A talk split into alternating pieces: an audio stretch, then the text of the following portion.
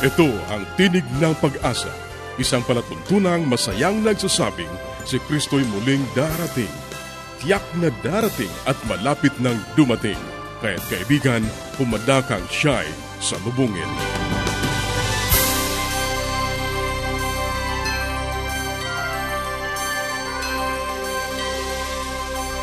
Ang programang ito ay inihahatid ng Adventist World Radio at ako ang iyong kaibigan, Ner Caranza, nag-aanyaya na samahan niyo kaming muli sa 30 minutong paghahatid ng mga mahalagang kaalaman sa kalusugan, masaya at matatag na sambahayan at higit sa lahat sa pagtuklas ng pag-asa na nagmumula sa salita ng Diyos. Binabati natin ang ating mga kababayan sa iba't ibang panig ng daigdig. Maraming salamat sa inyong pagsubaybay, sa inyong pagsuporta sa ating palatuntunan. Sana ay patuloy ninyong maranasan ang pag-iingat ng ating Panginoong Diyos.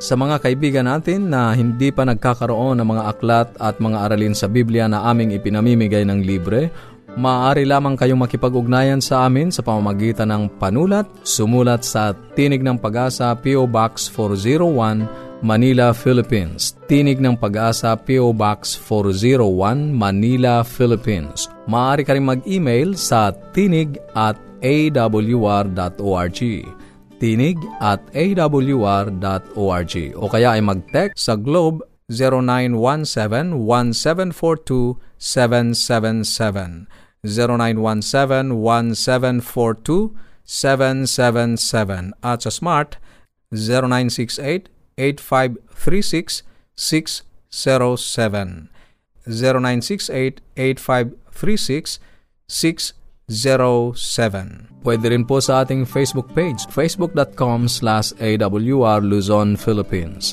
facebook.com slash awr Luzon, Philippines. O dumalaw sa ating website, www.awr.org www.awr.org Ang ating mga pag-uusapan ngayon sa buhay pamilya, sampung mga dahilan ng hindi pagkakaunawaan sa gabay sa kalusugan, mga sintomas at komplikasyon ng diabetes. At sa ating pag-aaral ng salita ng Diyos, patuloy nating tatalakayin ang mga paksang may kinalaman sa pagiging katiwala. Yan ang ating mga pag-uusapan dito pa rin sa Tinig ng Pag-asa. Manatili kang nakikinig.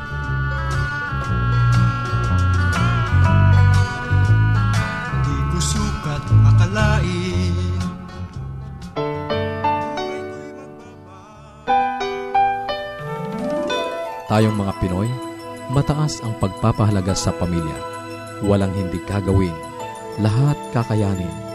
Kahit buhay, itataya natin. Kahit anong hirap, kahit anong bigat. Wala yan, basta't para sa pamilya.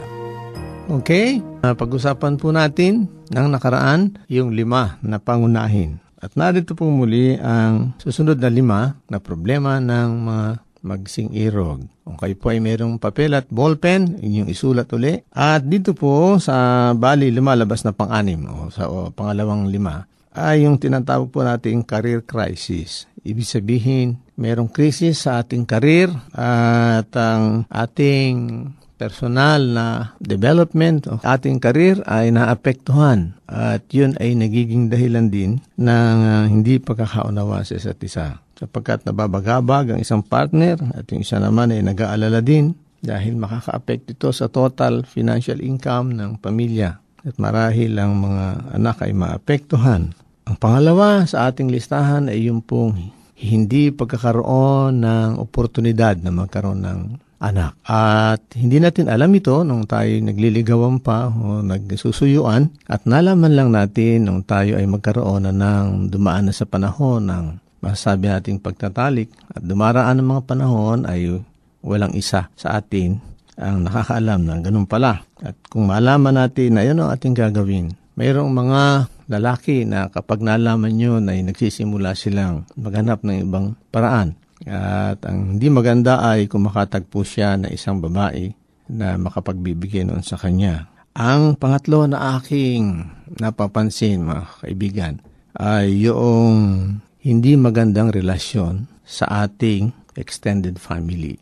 Hindi na natin maialis, lalo na sa mga nag-abroad, nagtatrabaho sa overseas, na kapag tayo ay konting sagana o biyaya na tinatanggap, ay ating i-extend ito sa ating mga ibang pang mahal sa buhay, tulad ng ating mga magulang, kamag-anak. At sa mag-asawa, nagiging dahilan nito minsan ng hindi pagkakaunawaan sapagkat ang biyaya na dapat tanggapin ng isang pamilya ay nalalaan doon sa mga magulang. Sapagkat tinatanaw natin bilang Pilipino na ang mga magulang na ating kinautangan nating buhay at lakas at dunong ay hindi natin pwedeng pabayaan. Ngunit kapag ang prioridad ay napunta sa kanila, ang isang lalaki o babae man ay nagkakaroon ng ibang pananaw sapagkat binibigyan pa natin ng prioridad yung ating isang bahayan bago sa ating pamilya. Kaya nakakaroon ng hindi magandang diskusyon at minsan ay nagsasabi ang babae na ang wika niya ay sino ba ang mas mahal mo? Magulang mo o kami? Kung mahal mo sila, sila lang ang pakisamahan mo at kami hihiwalay na. At dito nagsisimula ang mahabang diskusyon at pagkatapos ay hindi pagkakaunawaan. Ang pag-ampat po ay kung meron tayong isang anak na rebellious o yung pong mapaghimagsik at hindi kinikilala yung ating pangunguna. May pagkakataon na ang mga lalaki gustong disiplinahin siya, ngunit ang babae naman, ang asawang babae sa kanyang malaking pagmamahal sa kanyang anak na kanyang pinaghirapan bago niya iluwal hanggang sa mailuwal at pag-aalaga ay ayaw niya at nais niya na maawa, magpatawad ang tatay. May mga paraan po dito, ngunit kung tayo maghihiwalay at hindi mag-uusap dahil dito, ay lalong lumaki ang problema. Meron na tayong isang anak na nagre-rebelde. Meron pa tayong sambahayan na nasira. At magkaminsan, ang nangyayari, ang batang ito nagiging dahilan ng hindi pagkakaunawaan ng mag-asawa. At ang panlima po ay sa mag-asawa, lalo na sa kanilang sexual na fulfillment. Ang ibig pong sabihin, kapag ang bawat isa ay hindi nagkakaroon ng satisfaction sa kanyang pangailangan na sexual, ay nagiging dahilan din yon at kadalasan ay delikado ang mangyayari sapagkat siya maghahanap ng fulfillment sa piling o kandungan ng iba.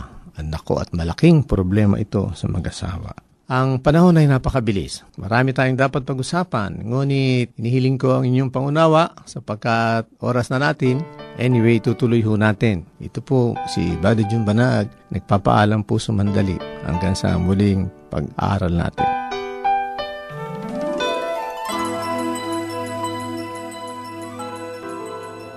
Yes, Dad and Mom are coming. I wish my parents will come too.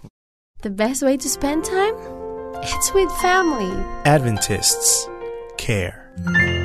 Patuloy kang nakikinig sa Tinig ng Pag-asa. Kung mayroon ka mga katanungan o anuman ang nais mong iparating sa amin o kung nais mong magkaroon ng libreng aklat na aming ipinamimigay, sumulat ka lamang sa Tinig ng Pag-asa, PO Box 401, Manila, Philippines. Tinig ng Pag-asa, PO Box 401, Manila, Philippines. O mag-email sa tinig at awr.org. Tinig at awr.org. Maaari ka rin mag-text sa Globe 0917-1742-777. 0917-1742-777. At sa Smart 0968-8536-607. 0968-8536-607. Susunod, ang gabay sa kalusugan. Isang magandang araw po sa ating mga tagapakinig at bumabati po ako sa mga nasa ibang bansa at lalo-lalo na ako sa binobroadcast ang programang ito. No? Ito po ay sa AWR Adventist World Radio na nasa Guam. Kaya nga po binabati ko ang mga tagapakinig dito, ang aking kapatid si Mercy Aurigue at ang kanyang kaibigan si Vic. Sila doon sa kanyang opisina. Ngayon, pag-uusapan po natin ang diabetes, kadugtong po nito nung pinag-usapan natin itong nakaraan nating programa. Ang sinabi ko kung bakit uh, nagkakaroon ng komplikasyon. Pag mataas ang asukal, ang isa ay parang nagiging sluggish ang mga movement ng mga soldiers of our body or mga white blood cell. Yung panlaban natin sa katawan ay inaantok, tinatamad, no? So, walang panlaban sa mga sakit, no? Walang resistensya. Kaya nga po, alam nyo, minsan, kaya nalalamang may diabetes. Bakit? may sugat, hindi gumagaling. Umiinom ng antibiotic, hindi tumatalab. O di kaya ano, may tuberculosis, hindi gumagaling. O kaya may konting sipon lang, malala na, no? tuloy agad sa pulmonya. Yan po ang mga komplikasyon dahil walang panlaban sa katawan. At sinabi ko nga, pagka matagal ng may diabetes at hindi ito naalagaan, ang mga ugat sa katawan, ang daloy ng dugo ay nagiging mabagal at ang mga nerves ay nagiging numb, no? Parang namamanhid, walang pakiramdam. Kaya nga po ay prone ang isang tao sa pagkakaroon ng sugat sa paa. Bakit? Kasi minsan nabubunggo na pala yung paa or yung kalyo, no? Or yung mga misis dyan na mahilig magpa-pedicure ay na-murder na pala, no? Yung nipper, nagsugat na pala, hindi pa rin niya nararamdaman kasi nga may diabetes. Kaya ang infection, alam nyo, yung pain ay isang pantulong sa katawan niyan. Siyempre, pag napaso ka, hinawakan mo yung mainit na kaldero, napaso ka, may pain, tatanggalin mo yung kamay mo automatic. Ngayon, kung ikaw ay may diabetes, manhid na yung paa mo, ay eh, nagsusugat na pala, nagkakalyo na pala dun sa suot mong sapatos o kaya yun nga may ano na ng pag-pedicure, may sugat na hindi mo pa nararamdaman. At ang infection, yun nga, sabi ko pag may infection ay matamad ang panlaban sa katawan, hindi nakakalaban agad or hindi napapagaling ang sugat. Ano pang ibang komplikasyon? Yung kidneys, nagfe-failure, no? At ayan po, nako, napakahirap talaga itong komplikasyon na to. Ay nagkakaroon ng end-stage renal disease, kailangan mag-transplant o kaya mag-dialysis. Alam nyo, wala nang sariling kidney gumagana, makina na lang. Talaga pong ito'y bukod sa sakit ng katawan, ito po ay magastos. At ano pa, mga heart attack, minsan ang heart attack, di ba, nagkakaroon ng chest pain. Ang mga diabetic daw po, minsan wala nang nararamdamang chest pain, basta bigla na lang babagsak kasi nga po numbed na. At ang iba naman ay nagkaka-stroke kasi ang ugat sa utak din ay tumitigas kaya may ugat na pumuputok o may ugat na nababarahan. Ano? Kaya yan po ang mga pinakakaraniwan. Huwag na po nating intayin na umabot pa sa ganyang uh, stage. At ano ang mga paraan para iwasan ito?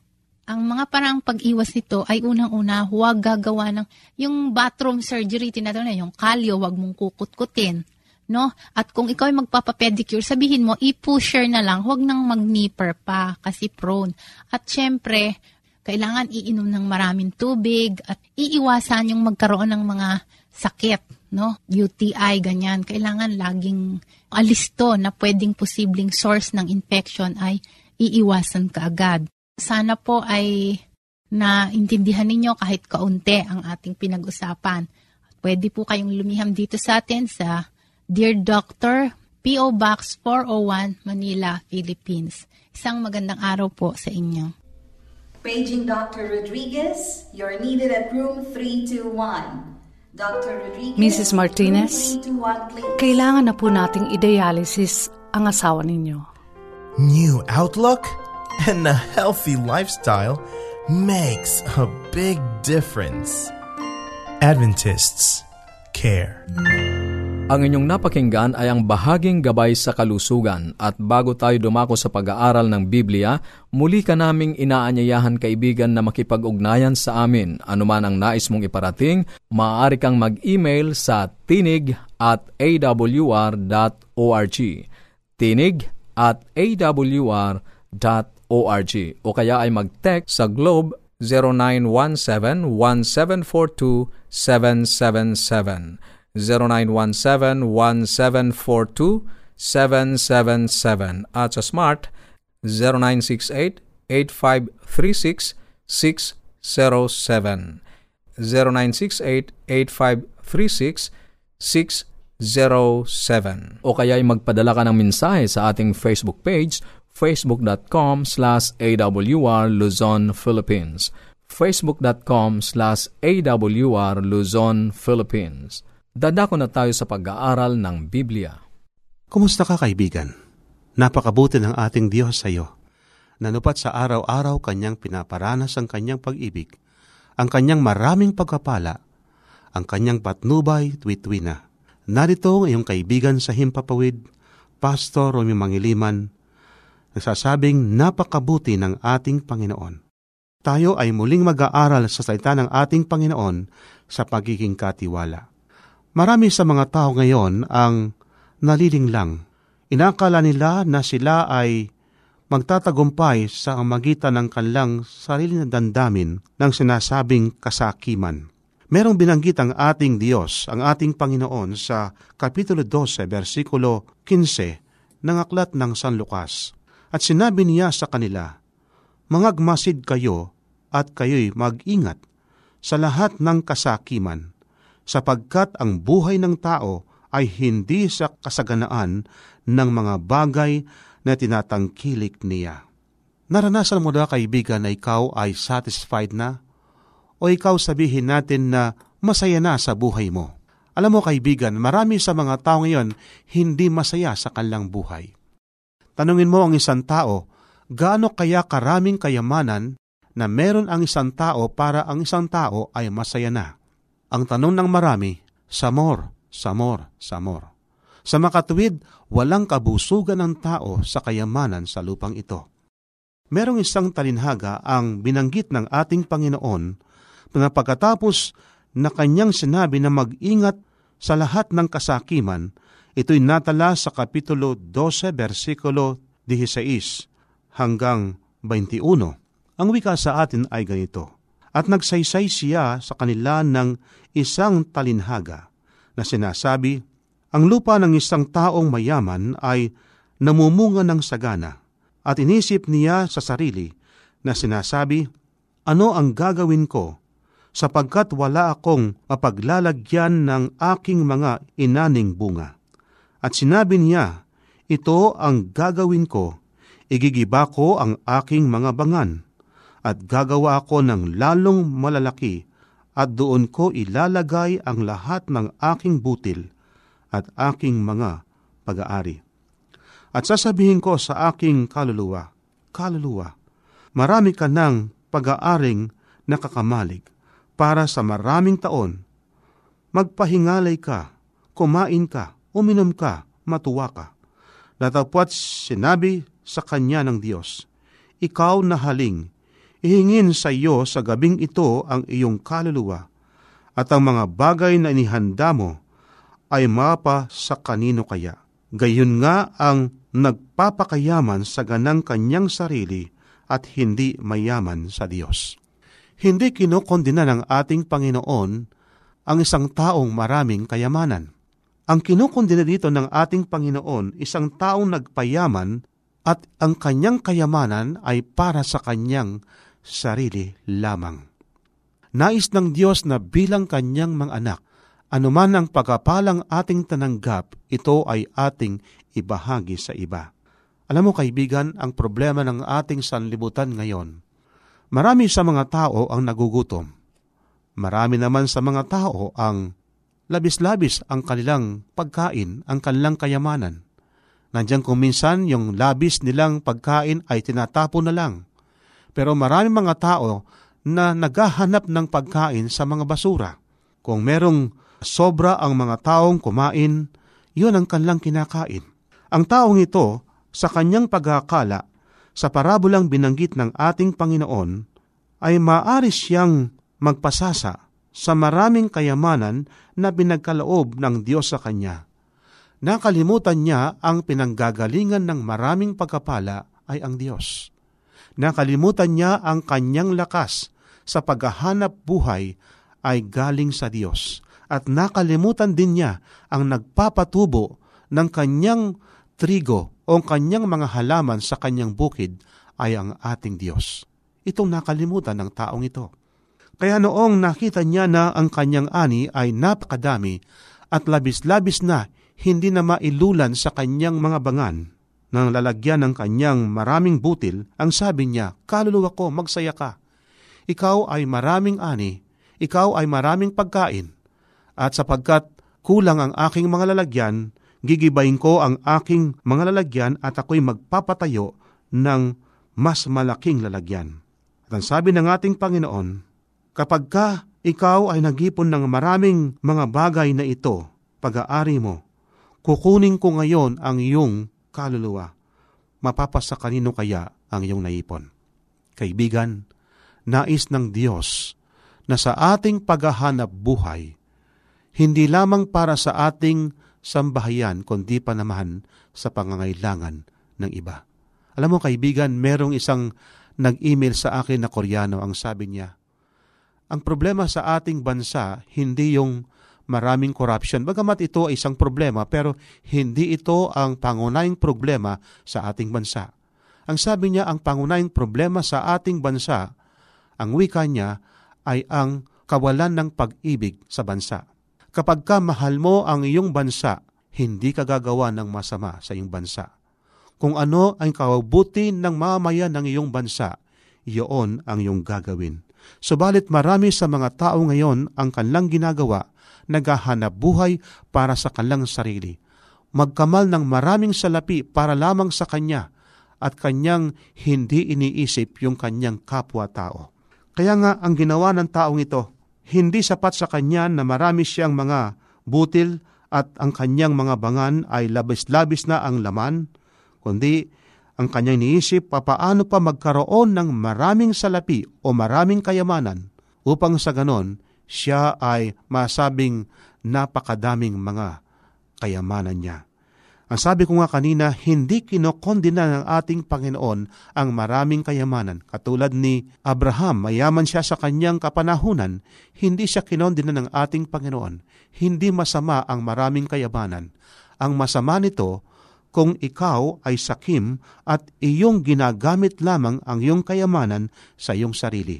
Alam ba kaibigan, nilikha ng ating Panginoon ang ating mga kamay na bukas para sa pangangailangan ng iba. Ang sabi nga rito sa aklat na sulat ni Haring Solomon, sa mga kawikaan, Kapitulo 11, versikulo 24 at 25, ganito ang ating mabasa. At may umahawak naman ng higit kay sa karampatan, ngunit nauwi lamang sa pangangailangan. Ang kaluluwang mapagbigay ay tataba at siyang tumidilig ay madidiligan din. Ang nais sabihin dito ng sumulat na si Haring Solomon, may mga taong mapagbigay, pero siya ay nagkakaroon ng sagana. Subukin natin kaibigan.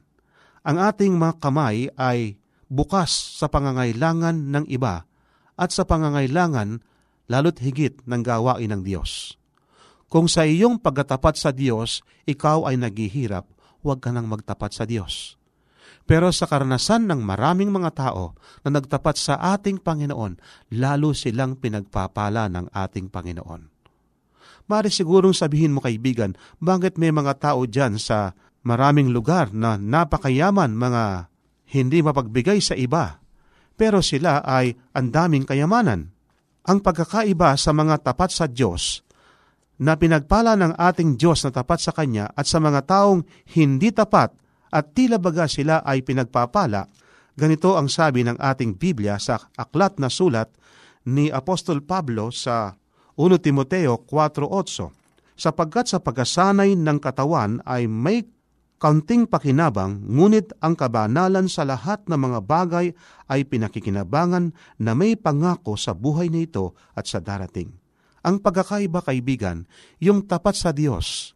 Pinagpala siya, hindi man kasing yaman ng mga taong yumaman sa libutan na ito, hindi lang hanggang dito ang kanyang maraming pagkapala, kundi pa naman sa buhay na darating.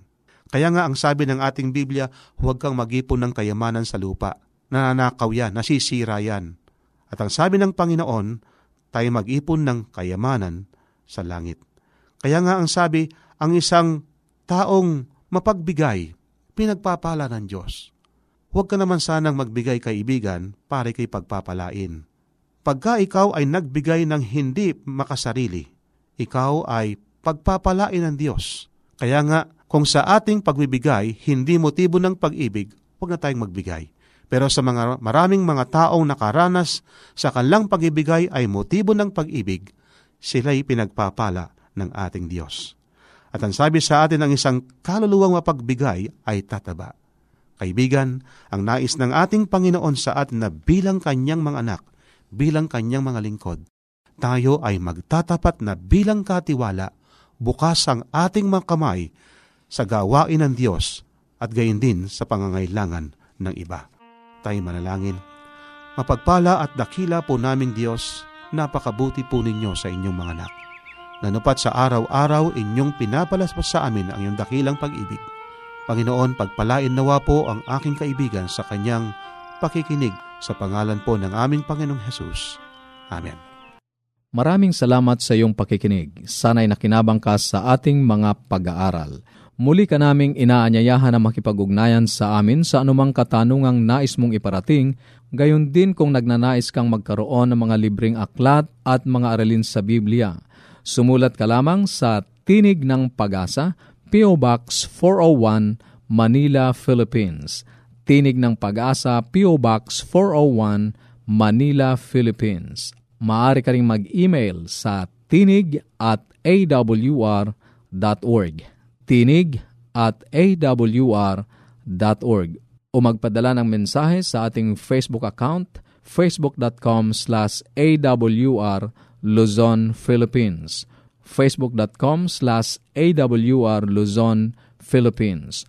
Maaari ka rin mag-text sa Globe 0917-1742-777 0917-1742-777 at sa Smart 0968-8536-607 0968-8536-607 At upang ma-download ang mga hindi napakinggang programa, magtungo lamang sa ating website www.awr.org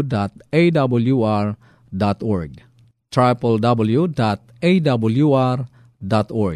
Sa mga kababayan nating nasa Estados Unidos, maaari nyo na ring mapakinggan sa inyong mga cellphone ang ating programa. Idaya lamang ang 712-432-9975 712-432-9975 ito pong muli ang iyong kaibigan, Narcaranza, pansamantalang nagpapaalam. Sa Roma 15.13, pagpalain kanawa ng Diyos ng pag-asa, ng buong kagalakan at kapayapaan.